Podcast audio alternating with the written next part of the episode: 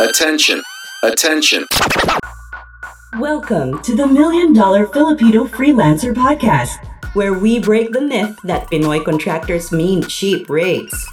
Just like when we realized that aswangs, pundins, and kinakasal na tikbalang are all just fiction. There will be a select type of Filipino freelancers who will one day represent world-class results for our clients. Hosted by Neil Reichel, a Pinoy freelancer, agency owner, and entrepreneur who has seen it again and again that charging what you're worth is not about your race or heritage. It's all about the value you deliver and finding out what our clients really need. This is not for you if pabebe ka, nana feelings mo, and pa-victim ka. If you want to know the working strategies on how not to be purita and position yourself during conversations where you don't need to explain what you charge, then we invite you to subscribe and watch out for our weekly episodes. Follow Neil Reichel on Facebook and Instagram. Always remember, being purita is a choice, but only if you don't make business sense. Oh, let's start. Let's go.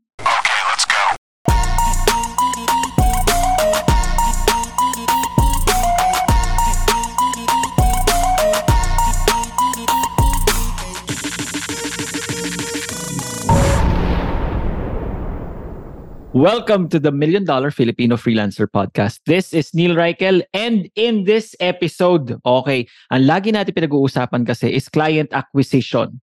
Paano ba makakuha ng new clients? Paano ba makakuha ng clients na bumalik ulit, mag-retain, okay? Pero laging new, new, new, new, new clients. This time, pag-uusapan naman natin is delivering client satisfaction, delivering client results. Tapos nung nakita ko, nung syempre, hindi naman sa pagmamayabang. Binida niya syempre yung mga testimonials. Sabi ko, ba? Pwede, may sustansya utak nito. Teka nga, kailangan nga makausap nga natin ito. And hindi ito yung skill na sasabihin yung, naku, baka ano to, software geek to, ah, baka ano to, sobrang technical lahat ng mga pinagagawa niya. Ah, hindi. Babalik tayo sa pinaka-basics. Aalamin natin kung ano ba to and how we can do the same for our specific clients. But before we introduce yung ating guest, syempre, ang introduce ko is ang aking co-host. The one and only, kalmado sa lahat ng kalmado, may nangyari ng disgrasya, parang siya, ang reply niya lang, para kang bata, magpahinga ka na nga, tumigil ka baka mamaya, lulugo-lugo ka. The one and only, Miss Corina Obrero. Hello! Hello, Bashers! Okay. Exciting na naman tong bago nating ano. May, may nahugot ka sa wakas. Sobra ka naman. bago nating friend for tonight. Okay, o friend natin. I-introduce ko na. Muntik na kami magkatrabaho nito. Muntik Oo, na. muntik, muntik. Oo. Sinuwerte siya. Luka-luka, hindi. Tapos yung kliyente niya, yung well, partner niya nito, bigla na lang naglaho. Biglang, hala, ano nangyari sa taong to? After, as in, na-orient na lahat ng mga kailangan niya, ito yung mga gusto niya, bigla na lang nawala. Ang ating guest for tonight is the one and only Miss JC, also known as CC, founder of JT Virtual Assistants, JTVA. Specific market nila, real estate investors. The one and only Miss CC Tan. Thank so much, Coach. Grabe, first time talaga na na-pronounce yung nickname ko correctly. Nagre-research. I just wanna say, karamihan sabi nila Ceci eh, but good thing it's actually CC. So yan, thank you so much, Karina and Neil, for the opportunity. I'm really excited to share yung mga talagang nag-work sa amin. Sabi nga natin, basagin natin yung mga ano niya yan, yung mga nega mindset. Yes. Batiin mo sila, sabihin mo, Hi, bashers. Hi, bashers! Marami talaga tayong bashers Yan. dyan. Yung mga nega-nega lang. Game. Una agad tanong. Sinabi mo na nga kung anong pangalan ng iyong business. JT, Virtual Assistants. May pera ba talaga sa VA na agency? May pera ba sa pagiging VA? Please tell us, CC. Nako, kung wala, ewan ko na lang talaga. Pero obviously meron because siguro naman hindi ako magkakaroon ng bahay, hindi rin ako magkakaroon ng sasakyan kung walang pera sa VA. But what I'm trying to say is marami na rin naman talagang living proof na it's there's really money to have VA agency or even just becoming a virtual assistant. In Mukhang pera terms. Okay? Dediretso na. Kasi dali naman sabihin, yes, there's money. Pero, example, not you specifically na lang, pero as a VA na lang, how much can a VA make per month? Really depending sa'yo as a VA. Depende kasi sa diskarte mo eh. But sky's the limit talaga. Sabi nga kung mas mukha kang pera, go. ba Kukunin mo yung hanggat kaya mo. But yung reality is, somebody can actually earn as low as 20, 30,000. As low, low yun ha? Low yun. O yung mga tamad pa yon. But for people that talagang mukhang pera, kagaya natin, no? Huwag na tayong magpakaloko-loko, pero yung mga mukhang pera, they can actually earn. Somebody told me, ay, ang dali lang palang kumita ng 500,000 sa pagiging VA. We, baka man 500,000 a decade. Ay, nako. Actually, coach, totoo talaga yon Sabi, 500k a month. Sabi ko, seryoso ba yan? Kasi it used to be my VA eh. Sabi ko, basta wag niyo lang pababayaan yung health niyo. But sabi ko nga, sky's the limit. Depende na lang kung gaano kakamukhang pera. Gusto ko yun. Gusto ko yun. Corina, ikaw ba ay nag-try ng mga VA task? Kagaya ng, Ano ba ang VA task nga? Sisi, i-orient mo nga kami. Ano ba yung mga ginagawa ng VA task? Sa amin kasi very specific niche, eh, no? Kasi kami, we're actually serving the real estate investors market. So, kami nakafocus sa lead generation. So, ang task normally ng aming VAs include cold calling, SMS marketing. So, nag-send lang sila ng text sa comfort of their homes, kumikita na ng pera. Alam mo yan? Mm-mm. The other is CRM management. So, karamihan ng mga clients namin may sarili-sarili silang CRM. So, we manage it for them. Meaning, talagang inaano lang namin, sineset up namin to make sure that they can see their leads. Yung medyo mas advanced is we set up automation workflows for them, yung mga AI na part. But karamihan sa mga starting VA would start as a cold caller sa, sa niche namin and SMS marketer. Kaya ako natanong sa iyo, Corina, kasi parang feeling ko, nag-start din ako bilang VA nung sinasabi ko yung tagatanggal ng um at anong podcast. So parang sabi ko, parang eh, parang simpleng VA task yata ito. Ikaw ba, meron ka bang nagawang ganun, Corina, ng mga VA task? wala. Mas specific. Pero based kasi sa sinasabi ni CC, parang oo, they are VA tasks. Pero well-defined kasi yung market nila eh. Yes. The real estate. Yun nga eh. I think pumapasok dito yung understanding na yung task mo pwedeng simple lang pero pag ang client mo or yung market mo talaga is may pera naman talaga sa real estate, doon na nagiging realistic yung sinasabi na, uy, 500k naman. Kasi kung sasabihin mo na, ah, tagatanggal ako na umatas, tapos ang mga client mo pa, mga ibitsuge, mga puchu-puchu. Diba? Parang kahit gano'n ka kagaling magtanggal ng umata dyan, kahit sobrang linis ng pagkagawa mo, anong i-expect mong 500,000? Totoo. Parang naisip ko lang bigla. Halimbawa, nagbebenta ka lang fishball. I sell fishball. Okay. So anyone can sell fishball. I sell fishball with vitamin C. Uy, may fishball na may vitamin C? Parang okay. I sell gluta. fishball with vitamin C and gluta in New York Times Square. Boom! diba? From I sell fishball na mamiso o dalawang piso isa, biglang I sell fishball in with gluta and vitamin C in New York Times Square, 'di ba? Biglang halimbawa $10 isang ganun. 'Di ba? I am a VA. Okay. $3, $5, $7 per hour. I am a VA for real estate investors. Boom, baka biglang mag-12 ka, 15, $20. Anong highest per hour sa inyo, Sisi? highest per hour. May mga ano kasi eh, talagang nag-handle na ng automation. So, mga between 15 to $25 yung mga rate niyan. Yung mga talagang nag-handle na ng advanced workflow. So, tama yun. Talagang Pwede. plus special offer. You just have to make sure na special yung Oo. i-present natin sa client. Paano ka ba napasok sa real estate investor? I think the same story as everyone na yung first client mo, real estate investor, so parang inaral mo siya, yun na yun. so parang wala namang nothing special na story behind it, but it's just because yung first ever client ko was a real estate investor. And then na talagang sobrang na-enjoy ko din yung mga ginagawa ko at that time. No, too special. Teka lang ha. Yung mga nakikinig, upo muna kayo ha, masakit to. Dami ko kilala. Uy, real estate. Sawa na ako, pagod na pagod na ako. Naka one client pa lang siya. lipat na ako ng market. Anong gusto mo? Mar- life coaches naman. 'Di ba? So mag-VA siya for life coaches. Pag ay, pangit pala kasi yung client ko barat, ganito. Okay, lipit naman ako. Saan? Business coaches naman. 'Di ba? Parang eh, hindi ka ba nagsasawa sisi na real estate? 'Di ba? Yung iba kasi, sabi mo, nothing special pero ikaw, ang pagiging special is you stuck to the market. Why? What made you stick to the market? Yung naging goal ko talaga is maging go-to person ng certain market.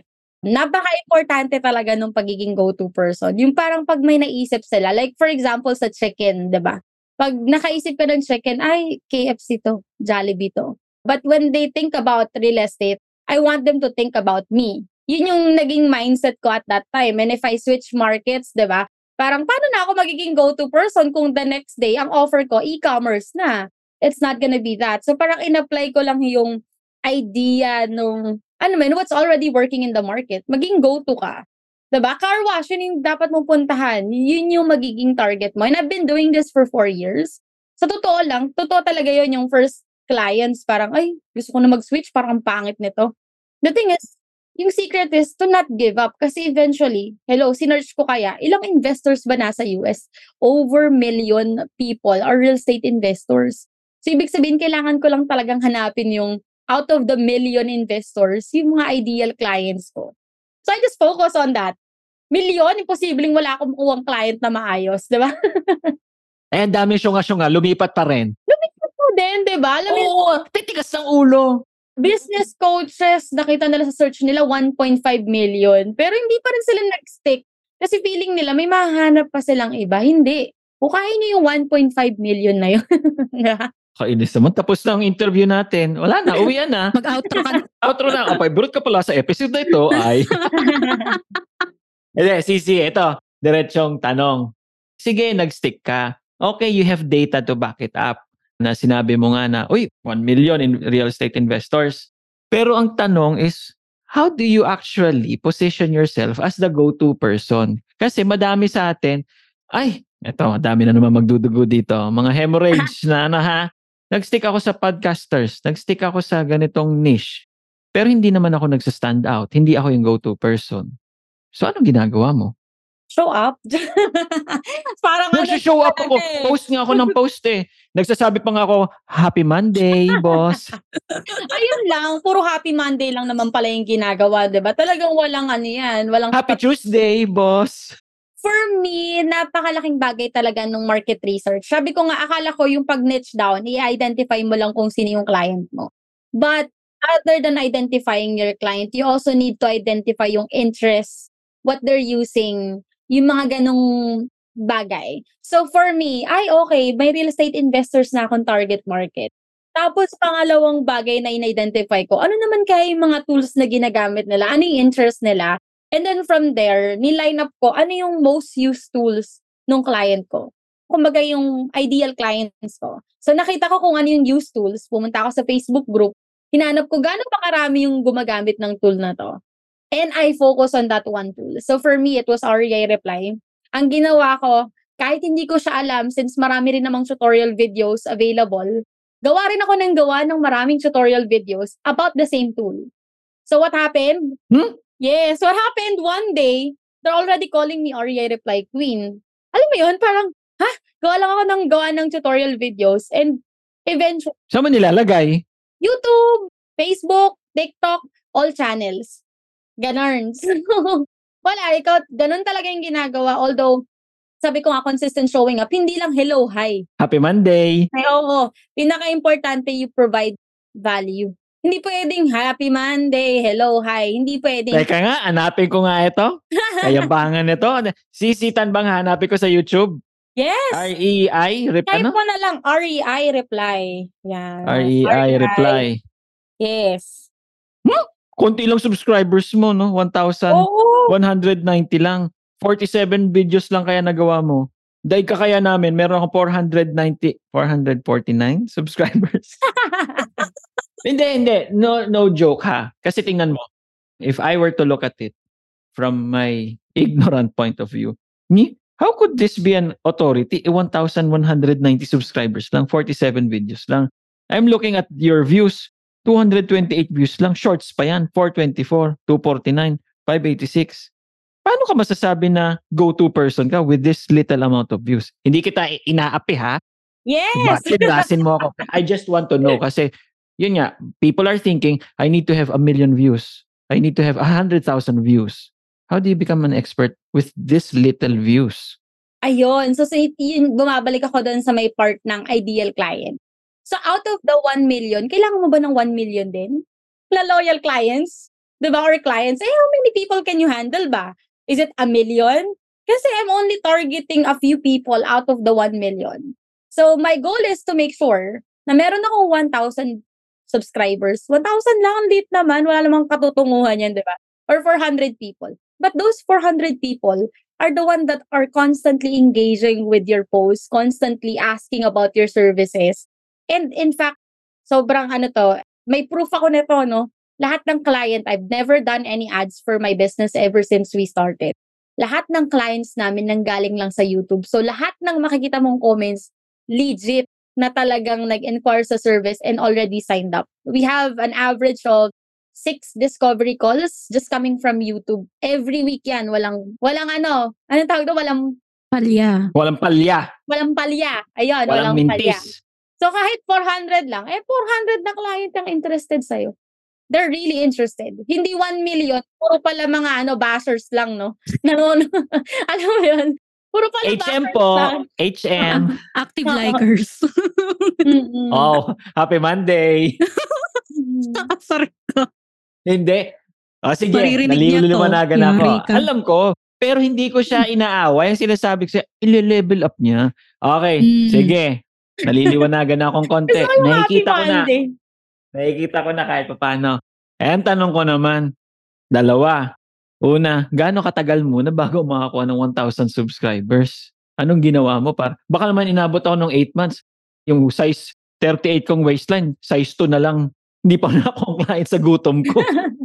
Hindi, depend ko nga pala yung 1,000 subscribers na yan ha. Kasi guys, itong YouTube channel ko, ini-start ko lang din siya 4 months ago. Kasi may, We, yes, may old akong YouTube channel na na-deactivate ng old partner ko. So, hindi ko nakukwento yung part na yun. But, si pangit? Yan yan? yes, Si pangit? ayun. So, yun yung Si pangit talaga. niya. nag-monetize na talaga and I have about nasa 3,000 subscribers na on that. So, I have to start from scratch again.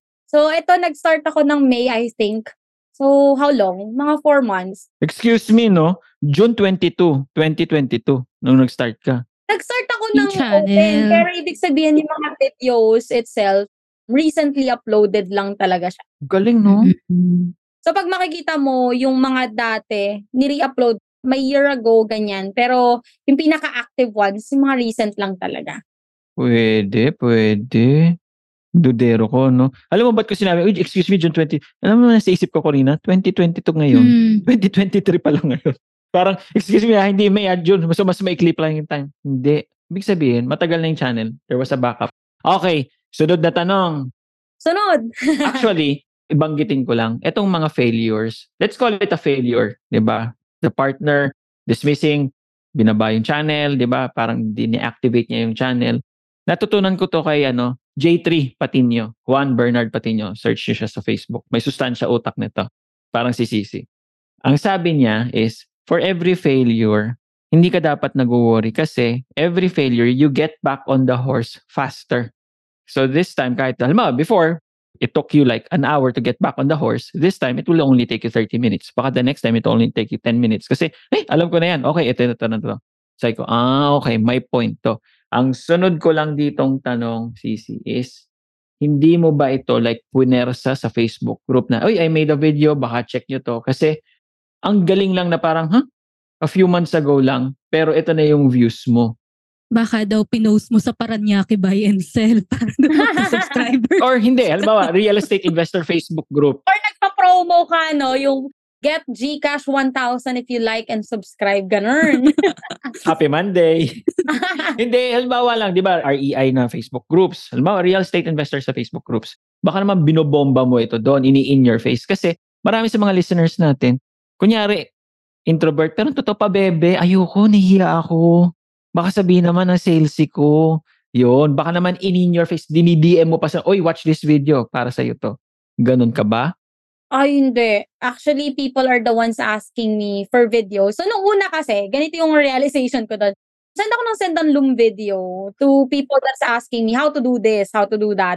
So, parang, nasasayang yung effort ko. Alam mo yung parang Loom mo ng Loom, tapos hindi naman posted in public. So, might as well. Ang ginawa ko, ah, pagkakitaan na rin natin to, di ba? Lagay na rin natin sa YouTube para yung link is gonna be available to everyone and hindi lang sa one person that actually asked that question. Pero in terms of, uy, ano ba to? Nagpagawa ka ba ng promo to get this number of subscribers? Oo. Hindi, never talaga. Actually, naisip ko yon Naisip ko talaga yon Yung sabi ko, ay, ang gawin ko kaya, magpa-like and subscribe ako sa mga different groups. Kasi may mga ganun daw eh. Mag Yes. ka, tapos ila-like and subscribe nila yung post mo or yung channel mo. But somebody told me, nakalimutan ko lang kung sino, sabi niya, if you do that, hindi ka mag-generic approach. Marami kang magiging likes and subscribers, but this will never be your ideal clients. Hindi targeted, kumbaga. Hindi siya targeted. So, ang dami mong subscribers, pero hindi naman talaga sa kanila. Kasi ang target ko is US market. So, kapag tinignan mo yung list of subscribers ko, talagang puro US market karamihan talaga. Or I would say like 80% of that is US market. Kasi kung pinalike and subscribe ko siya sa, alam mo yun, Paranaque, Buy and buy sell. and sell, most likely, baka tanungin ako nun kung anong binibenta kong kotse, di ba? It doesn't make sense. Yung mga introvert dyan, ako, huwag na kayo magpanggap. Kung gusto nyo ng pera, ay Diyos ko, tigilan nyo na yung pagiging introvert. Tigilan na ang kaartihan. Ganun. Ilalabas ko na pagka super saya ng pagiging dodero ko. May, may itataas pa pala yung level. Oo, meron. May, may ilalala pa. O sige, pakinggan natin.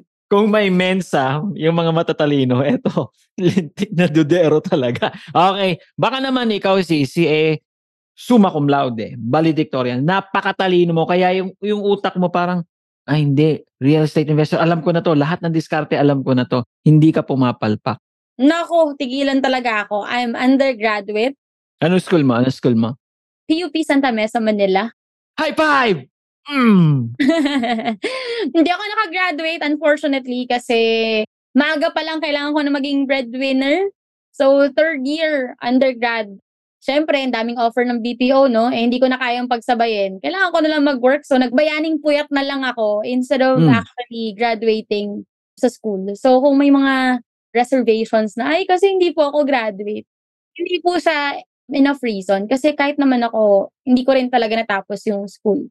So, wala eh. Hindi super talino, madiskarte. Humina yung pagiging. Mahina. Wala yung powers ko. O sige, next sa pagiging dodero ko, eto na, ilalabas ko na. ano yan? Baka may nagba-back up lang naman sa'yo. Baka naman meron kang malupit na mentor. Baka talagang dumaan ka sa stage na, hmm, natsambahan lang to ni Sisi. Baka natsambahan ko lang. Mm. Unfortunately, wala pa talaga akong mentor. O sige, last na. Okay. Sige, Sisi, kumikita ka nga malaki. Hindi ka naman natutulog. Babalik ako dun sa kwento ko kanina na may agent sa akin nag-reach out. Dali lang pala kumita ng 500,000 no, a month. Sabi ko nga, madali lang naman talaga as long as you don't sacrifice your health. Hindi naman po sa pagmamayabang. Hindi, sasabihin ko lang hindi naman po sa mag- pagmamayabang. No? After three years of building my agency, right now, I only have to work two hours a week oh, ngayon eh, kayo lang talaga yung minute ko. Kaya sabi ko, game, kahit anong oras yan. Because now, my team is self-managing na. Sila nang bahala sa buhay nila. And I'm still earning six digits a month. So, maririnig nyo, six digits lang. Bakit hindi seven digit? Because I chose my time over the money that I could make. Kasi yung initial goal ko naman talaga when I started my freelancing journey was to be with my kids and my family. So, kaya ko naman kumita ng seven. Kaya lang, I value my time more eh. Kung 2 hours, kumikita ako ng 300,000, choosy pa ba ako? at yun para sa akin ang premium. 'di ba? Yes. Yung medyo nasa-separate mo yung time mo from the money that you make, yung effort mo. So, you choose your battle. Corina, tulungan mo ako dito. Tama na nga yung uh, pangdududa mo. Kaya nga natin siya in-invite kasi gusto nating matutunan kung paano nga kinikip happy, satisfied, at talagang G na G magbigay ng bonggang reviews yung mga clients niya. Doon mo kami turuan, Sisi. Oo. How do you maintain long-lasting, satisfying relationships with your clients? There's this formula that I would like to share with everyone. Maganda yan. If you want to be proud of what you built or if you want your clients to be proud, yung formula is proud din. P stands for perceived needs. Ibig sabihin, you really have to understand your client needs. Kasi di ba service provider tayo? Yes. the first thing that you need to do is to make sure na you really understand what they need. Hindi yung porket VA ka, binigyan ka ng task, eh yun na yun. Without really understanding kung ano ba talagang kailangan ng client mo. Baka naman hindi lang yung simpleng pag-delete ng ums and ums, di ba? Or ah, sa video editing, baka there's actually more. So having to jump on a simple discovery call just to understand, okay, what you need, what is it that you really need in your business, and if I'm the best fit to provide that solution. So yung second is R, di ba? P and then R. Resolve. If you're a service provider, you have to be a problem solver. Naintindihan mo yung needs. Now, are you the best person to provide or resolve that problem? Kasi more than anything, mag-provide ka ng service, ang habol lang naman yan is if you're actually providing the solution that they need. If you'd ask me, ano ba yung secret? Resolve a problem. di ba? resolve the problem. And then letter O is over deliver. P R O O over deliver. Try to under promise but always always over deliver. Yung kumbaga exceed the expectation as much as you can. Kung sinabi niya ay delete ko yung ums and ums, tapos may masasuggest ka pa palang, ay you know what, lalagyan ko din to ng ano, pa special effects. Wag mag-exceed ka na expectations. Yung kahit hindi na-expect ng client mo na you can do that, do it. Diba? Kasi parang kailangan mo magpabida. eh. I need to make sure na this client is gonna give me bonus. Yun yung thinking ko lagi eh. Pag gumagawa ka ng task, ay gusto ko, bigyan niya ako ng laptop after this work. Ganong kind of motivation. And then letter U is unified communications. Ibig sabihin, make your communication super easy. Make yourself available to your client, but with limits. So make sure to set proper expectation. I'm only working from 10 p.m. to 7 a.m. This is how you're gonna connect with me. This is how we're gonna communicate.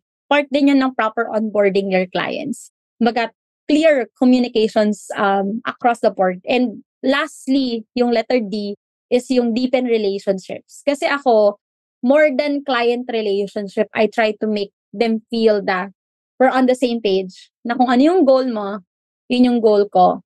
And we're friends. Alam ko na pinaghihirapan mo yung perang binabayad mo sa akin, so I wanna make sure that I'm able to return yung investments mo.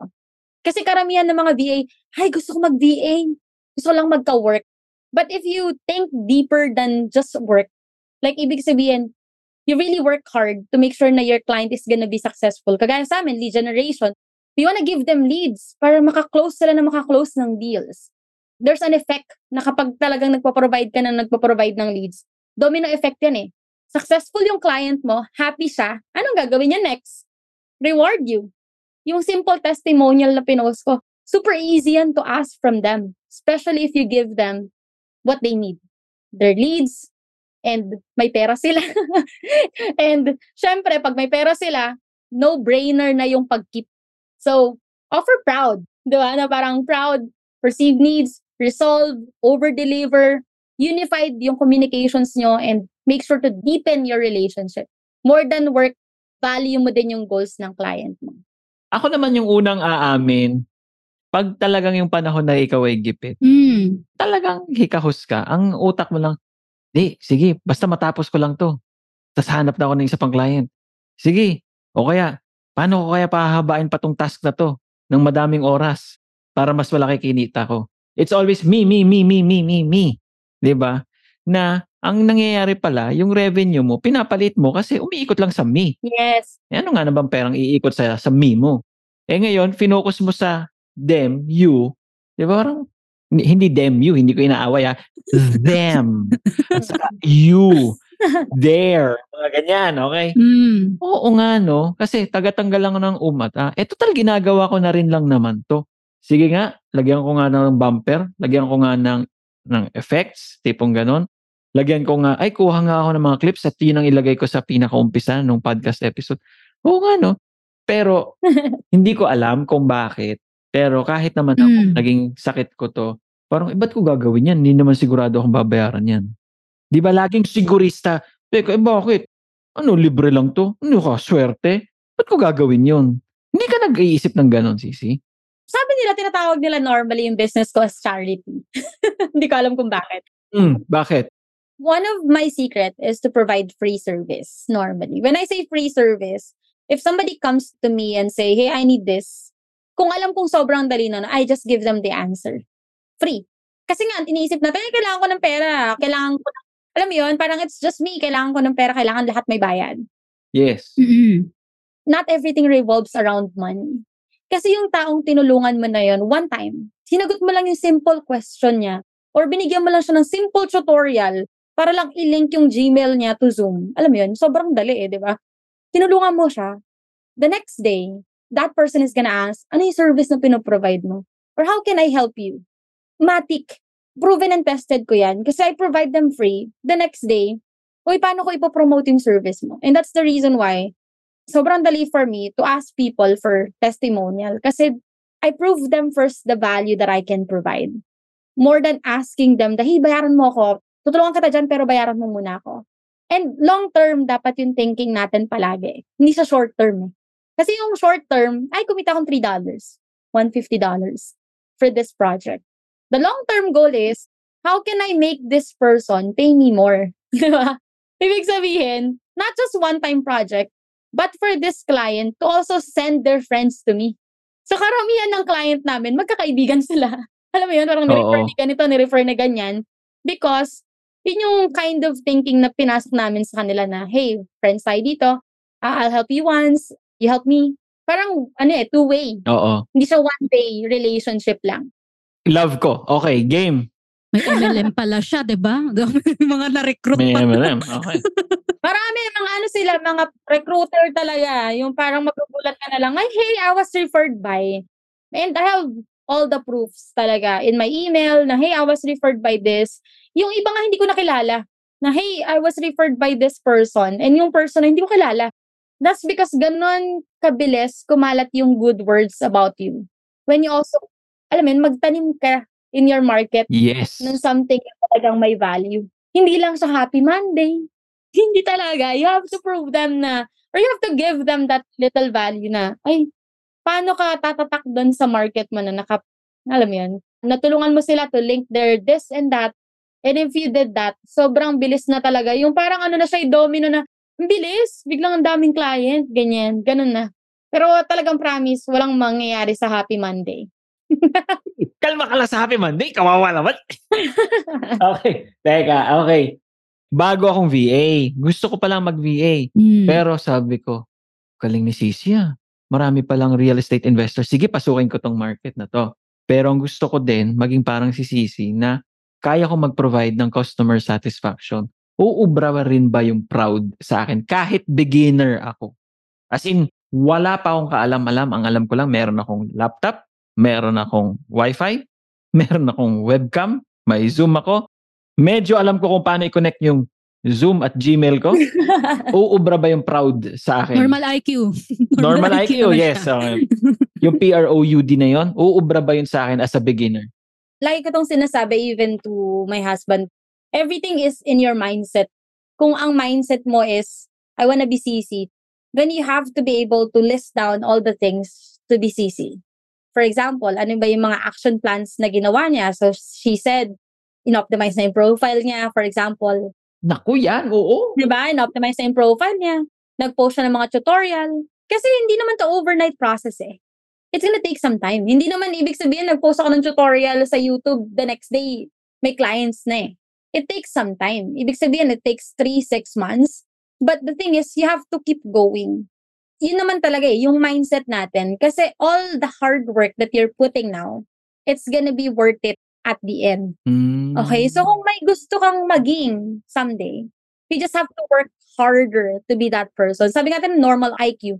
Hindi naman ako high IQ eh. Actually, wala naman akong ganong, hindi naman ako si Einstein, no? Normal IQ din ako, but I just work my ass off to be where I am now. And it's not just simple as saying Happy Monday, no? Kawawa naman si Happy Monday, but I was working, when I started, I was working almost 24-7. Actually, yung pagsasalita ko before, oy sorry, share ko na din. Yung pag-i-English ko before, kasi ang dami nag-ano, nagsasabi sa akin, hindi po ako marunong mag-English, hindi talaga ako magaling Yes. English. When I started, guys, may recording ako sa phone ko eh. I actually sounded like a kid. Tapos, wrong grammar ang lola nyo lagi. Actually, yun yung comment sa akin sa BPO nung nagatrabaho ako. Before I, kasi naging trainer din ako sa BPO. Tapos nung nag-apply ako ng trainer, sabi sa akin, hindi ka makakapasa kasi wrong grammar or com skills ko talaga very low. Yung skills ko pagdating sa comms. Yung feedback na yon, I actually took it positively na paano ko ma-improve yung com skills ko kasi ang pangit daw ng boses ko. At the same time, lagi akong wrong grammar, hindi naman ako magaling mag-English. You know what I did? The first thing is, lagi kong nare-record yung sarili ko. So in my phone and my desktop, I have like hundreds of recordings of myself. Just one, practicing yung script ko. Two, yung mga pronunciations na hindi ko alam i-pronounce. I go to YouTube, tapos hinahanap ko, paano ba pinopronounce yung ganito? Kasi ang hirap. But the thing is, it took me time. Tapos ngayon sasabihin nila, ay, ang galing-galing mo na mag-English. It didn't start that way. Kasi dati nga, kinukutsa din ako wrong gramming eh. Yung nagsusuntukan yung grammar mo, di ba? Oo, oh, oh, yung nagsusuntukan talaga. But now, paano ba namimit yung mga client? It didn't start na magaling ka kagad. Totoo. You have to start at your worst. Ibig sabihin, pangit talaga yung una. You just have to do it 100 times, 200 times until you get there. Siyempre, pabibo ako kasi podcast ko to. Ako nagbabayad ng hosting. Every master was once a disaster. Exactly. Oh, diba? Okay, gusto ko yan, yan. That's really correct. Nakasingit din. So, mindset talaga. Sabi nga, it's all in your mind. Ikaw ang kalaban mo, sarili mo lang. Naalala ko nga dito sa, yung sinasabi mo yan, si Dea, si Diana Panganiban. In-interview natin din siya sa podcast na to, di ba, Corina? Mm. Naalala mo yung bagger ba siya noon sa supermarket? Mm. Tapos mag-English lessons siya. Eh, pero mo nakaisip niya noon? Ako naman naalala ko si Fred. O ano yung kay Fred? Paano yung kay Fred? Ganon din. Hindi rin siya magaling mag-English. So, yung kwento niya dong interview niya, nagpa-practice siya, gumagawa siya ng mga questions, tapos Mm-mm. bubunutin niya, tapos pinapractice niyang sagutin yung questions in English. Ayan, yun yung mga naalala ko. Very helpful. O, di ba? Same reason din. Eh bakit ba? Eh sa hindi ka nga magaling, tapos papabayaan mo bang kawawa ka? Eh di gawan mo ng Yes. paraan. Eh, yung kilala ko. Ay, hindi ako magaling dyan. Hindi ko na lang gagawin yan. Iba na lang Hindi ko gagawin ko. linya yan. Hindi ko linya yan. Nakakatuwa nga kasi nung nag-visit ako ng US nung nakaraan. Kaya sabi ko sobrang proud ako Mm. sa sarili ko nung achievement. Simpleng-simple, no? Simple. Nung nagbisita ako ng US nung kakarat. Kailan, kailan, kailan, kailan? Netong May lang yun eh. Netong May. Minit ko yung mga clients namin ganyan. Tapos na masyal-masyal. Siyempre, di ba walang pera sa pagiging VA eh. Pero nakakarating ng US, no? When I was there, people are like, parang taga dito ka kasi you sounded like us. Mm-mm. parang wala kang accent. Sabi ko, huh? Totoo ba to? Parang hindi, hindi ako makapaniwala kasi when I was starting, talagang grade 1 na, alam mo yun, yung parang my name is JC Tan. Ganyan, parang Pilipinong-Pilipino. But sabi ko, it takes a lot of hard work. Totoong totoo talaga yung manood ka ng maraming Hollywood movies kasi yung mga, yun, yung mga expressions nila, you can apply it to yourself. And ako, sobrang baliw ko dati. Sa sobrang frustrated ko ng pangit ko mag-English. Kinakausap ko yung sarili ko. Hi, my name is JC Tan. Sobrang baliw, di ba? Pero parang, ngayon, looking at it now, I'm so proud. Sabi ko, oh my God, buti na nag-practice ako. Nagbunga na. Yes, nag, pumunta ako sa US at ganun ako magsalita. Di ba? I don't Mm. know. But nung pagdating ko doon, sobrang, alam mo yun, parang normal na to me na magsalita ng English. So sabi ko, oh my God. Ganun lang pala talaga yun. Hulaan ko kung saan nagsasalita si Sisi ng English. Siyempre, dapat mag-isa. Na-imagine ko lang ako yon. Neil, sit down on the toilet. There. Hold it. Hold it. Release. Look. At least hindi niya inaawa yung sarili niya. May discussion pa sila. Split personality. I told you. What? Pero nag-work, no? Yung Oo. Mm. pag-stay mo ng one hour sa toilet just to practice your English, nag-work. At saka, ano, subok lang ng subok, subok lang ng subok. And kung ano ba yung magiging effective? Sisi, ikaw ba yung nagtuturo para maging isang real estate investor VA? May program ka ba? May mentorship ka ba? Kasi I'm sure maraming magkakagusto dito sa concept na to. Actually, wala pa rin akong course up until now. Mentorship, coaching.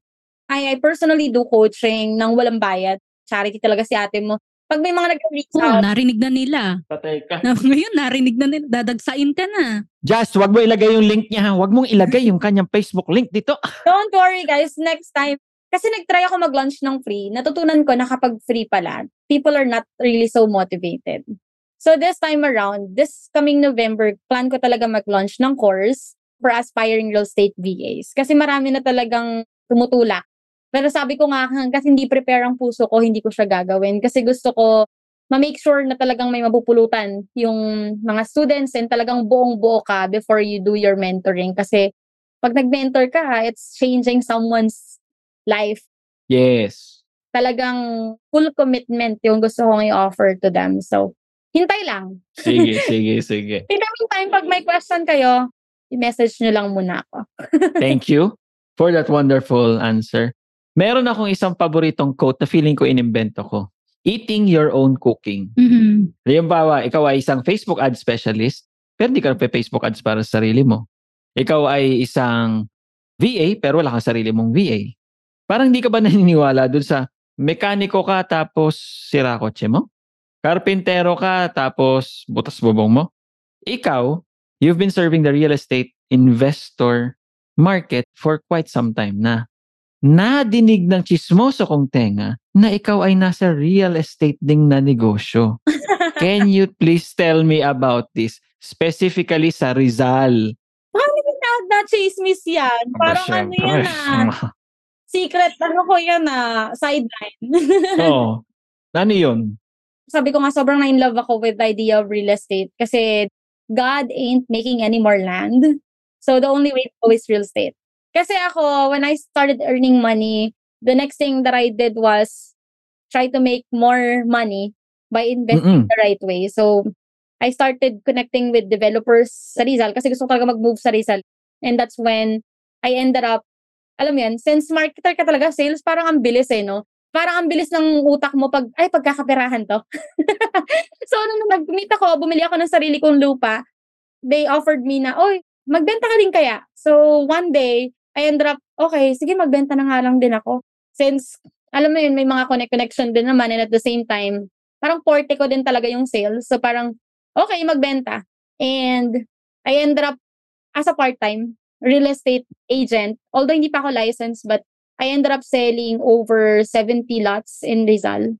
So, Baka naman tigpa 5 square meters lang yan. Ako, bumalik yung Ay, pagdidodero. hindi. May nabentahan akong isang client ng 17 lots. Eh, tigi ilang square meters nga? Baka nga 5 square meters lang yan. Ayun, total of nasa 1,200 square meters yung kanya. Or sorry, 1,700 square meters. Wow, pwede. Isang client. Tapos binigyan ako ng libreng kubo, 'di ba? Akala niya, kasi actually sa, sa totoong buhay, sobrang simple ko lang talaga. So minsan naka-shorts, tsaka t-shirt lang. So, so siguro naisip niya, ay naku, baka walang pera to. Binigyan pa ako ng kubo, guys. Nung client ko, 'di ba? Kumita na ako sa kanya. Binigyan pa akong kubo. Binigyan ka pa. Oo. Oo. Until now, I'm still, kapag may time, people are contacting me, oh, if you want to buy properties around, Rizal. Saan sa Rizal to? I wanna focus just Antipolo area. Kasi Okay. ayoko talagang lumayo. Magkano bentahan dito? Sina-sideline ko lang siya. Properties here ranges from, kapag pre-selling, mga 5,000 to 15,000 per square meters. Pero pag mga fill invest type na properties, expect mo na minimum 25,000 per square meters. So kung gusto kong bumili na nasa mga 100 and up na square meters sa Rizal na area, pwede ka nilang kontakin. Yes, pwedeng pwede. Oh, ba, pwede. Ngayon, naubusan ako ng ibebenta. Ang dami kong buyers. Wala lang ko ibebenta. Ayan. Sabi ko nga, ginagawa ko siya pag spare time talaga. Alam mo yun, pag trip ko lang. Kasi, nasa sipag talaga. Pero alam mo yun, trip lang, pero nagbenta ng 70 properties. Ano, parang, At saka ang maganda dito, kumbaga dikit-dikit lahat or konektado, 'di ba? Nasa real estate investor ka na market. Nai-apply mo nga rin sa sarili mo, 'di ba? yes. Yung mga natutunan mo. Not necessarily being an investor, pero yun nga, selling. I kinda learned din yung difference ng real estate natin dito sa Pilipinas and then sa US. That kinda helped me better to understand yung market ko. Kasi naiintindihan ko na, ah, ganito pala sa Pilipinas, ganito pala sa US. So talagang malaki yung difference. Kaya sobrang nag-work siya for me. Kailangan mo talaga as much as possible isa buhay din yung ginagawa mo. Ouch. Ayan na. Hindi na eating your own cooking. Living your lifing. Okay, sabi mo, Corina, papalitan natin tong title ng podcast na to ng Million Dollar Dudero. Huwag naman. Sakit naman. Paborito mo sa episode na to, Corina? ginamit ni Sisi yung Loom videos na imbis na paisa-isa at isa-isa ang nakikinabang, na-upload niya sa YouTube.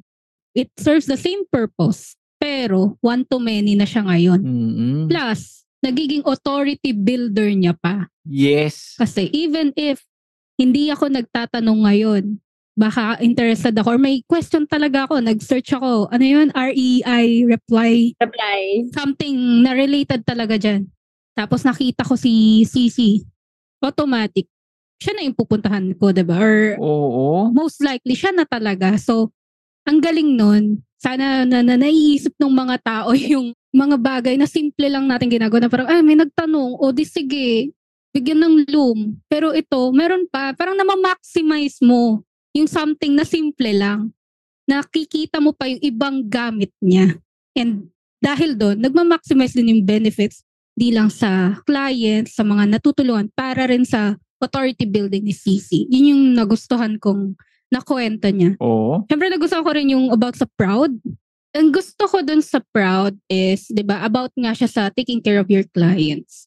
A lot of freelancers nagsasabi na, ah, saturated na, masyado ng competitive, ayoko na, ganyan-ganyan. Pero nakikita ko ha, hindi naman talaga competitive when it comes to finding freelancers na magaling sa skill, plus may pakialam talaga, yung may malasakit talaga sa client, yung may attitude na, good attitude ah, hindi yung attitude Chusera. Attitude. attitude na wala sa lugar, attitude.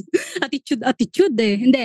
Oo. Yung may good attitude, na may malasakit sa client, and magaling talaga siya sa ginagawa. Parang hindi siya ganun ka-saturated. Sa totoo lang. Maraming magaling, pero magaling, tas bigla nawawala, hindi mo mahanap, parang ano, palitaw. Meron namang magaling, magaling lang magsalita, pero pagdating sa gawa, nga nga.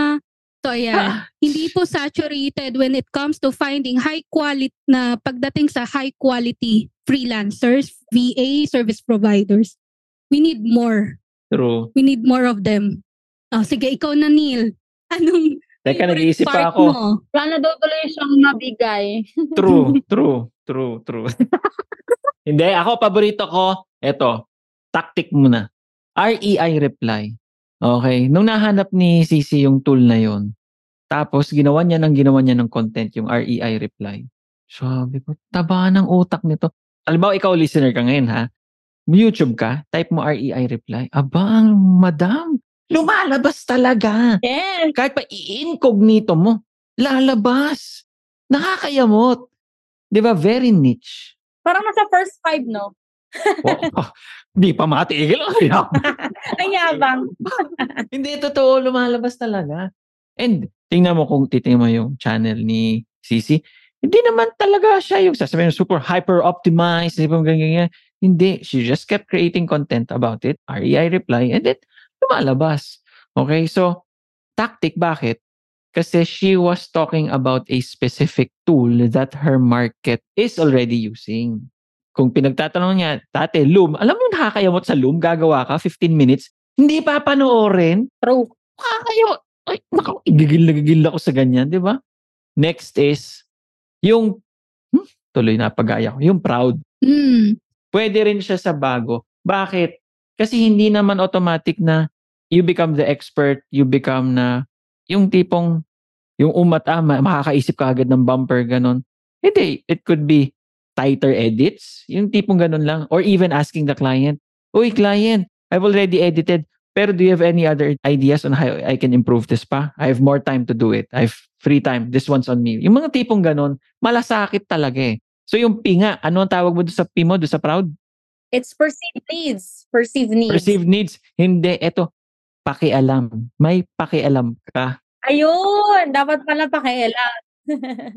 Saka tayong Pilipino, sikat tayo sa malasakit. True. Sikat tayo sa sincerity. ba't di natin to ibigay sa mga kliyente natin na to? Kahit kapwa Pilipino, kahit pa US clients yan, or kung saan man, yun nga, lagay mo yung pakialam. Pero, before we wrap up this episode, Sisi, nung sinabi mong simpleng-simpleng papi, nung nagpunta ako ng US, nung ano, kailan lang. Kailangan natin sabihin yon Kasi yung mga bashers baka sabihin nila, hindi ka nakakarating doon, di ba? Oo. First time mo mag-US? Yes, first time. Madalas ka na nag-out of the country? Marami ka nang out of the country before US visa mo? Mm, mga ilan, mga three, ganyan pa lang. Mga Hong Three Kong. pa lang. Puro Asia lang. Mm-mm. Nung nag-apply ka ng US visa, anong tinanong sa'yo? First question, Purpose of travel. purpose of travel. So, sabi ko, business and tourism. Tapos, where are you going? So, California.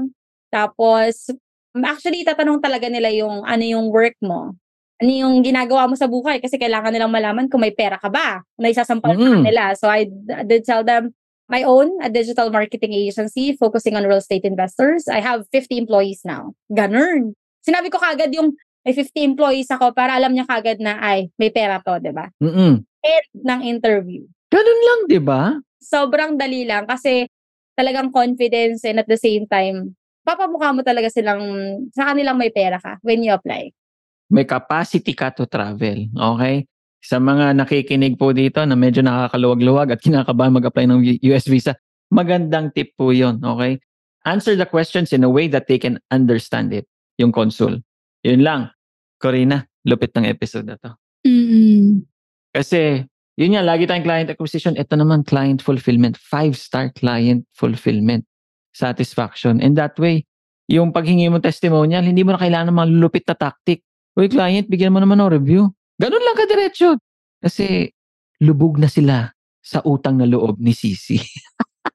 hindi na sila, mak- paano ako tatanggi dito? Ang dami kong utang na loob kay Sisi. Ang lupit nito, hindi ko na kaya. Exactly. So, dapat pala yung you dun sa proud, utang na loob. You have to, no?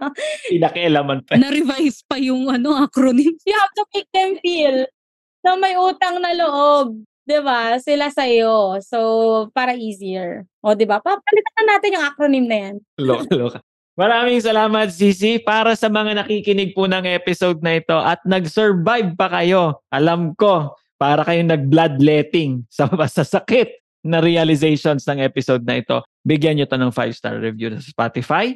Bigyan mo rin kami ng review mo on your Facebook timeline. Tag mo kami. Ako, Neil Reichel, bot-bot nakalagay. Finally, verified yung profile Verified. niya. Corina Obrero, JC Tan, also known as CC, verified din. Ewan ko ba dyan kay Corina? Ba't tayo pa Ang dami kong account. eh. Ayaw ko ma-scam. Kaya dapat verified tayo, no? Tag nyo kami kung ano yung natutunan ninyo. At syempre, walang kwenta yung natutunan nyo kung hindi mo i-apply. Hindi yung puro, wow, mind blown, Happy Monday. happy Monday. Sasapatusin ka namin. O siya, maraming salamat. Bye, Bashers! Bye, bashers. O di ba may sponsor na kami? Libre ka namin ng yummy chapchae mo kapag umorder ka sa Taste of Joy. Taste of Joy. Masarap ang pansit dito, masarap pagkain nila. Basta ang worth ng order mo ay 1,000 pesos and up. Net, ito ha, hindi kasama yung mga dinidiscount mong senior citizen na pati kapitbahay nyo na senior citizen, sila sama mo ha. Net, 1,000 pesos and up. Meron kang libreng chapchae. Sagot na namin ang chapchae mo.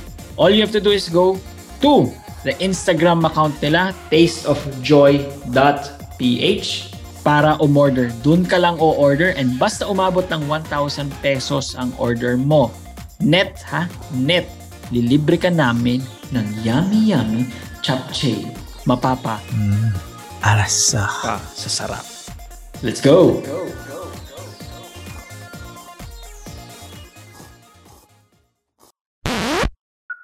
Yon! Congratulations! You have survived another episode of the Million Dollar Filipino Freelancer Podcast.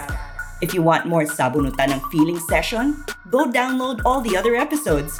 If talagang hungry ka for more of our content, go to our Facebook group. It's linked in the description below. You can also tag us on Facebook and Instagram kung meron kang topics you would like us to discuss. If gusto mo kami shoutout, okay din kami. Adios!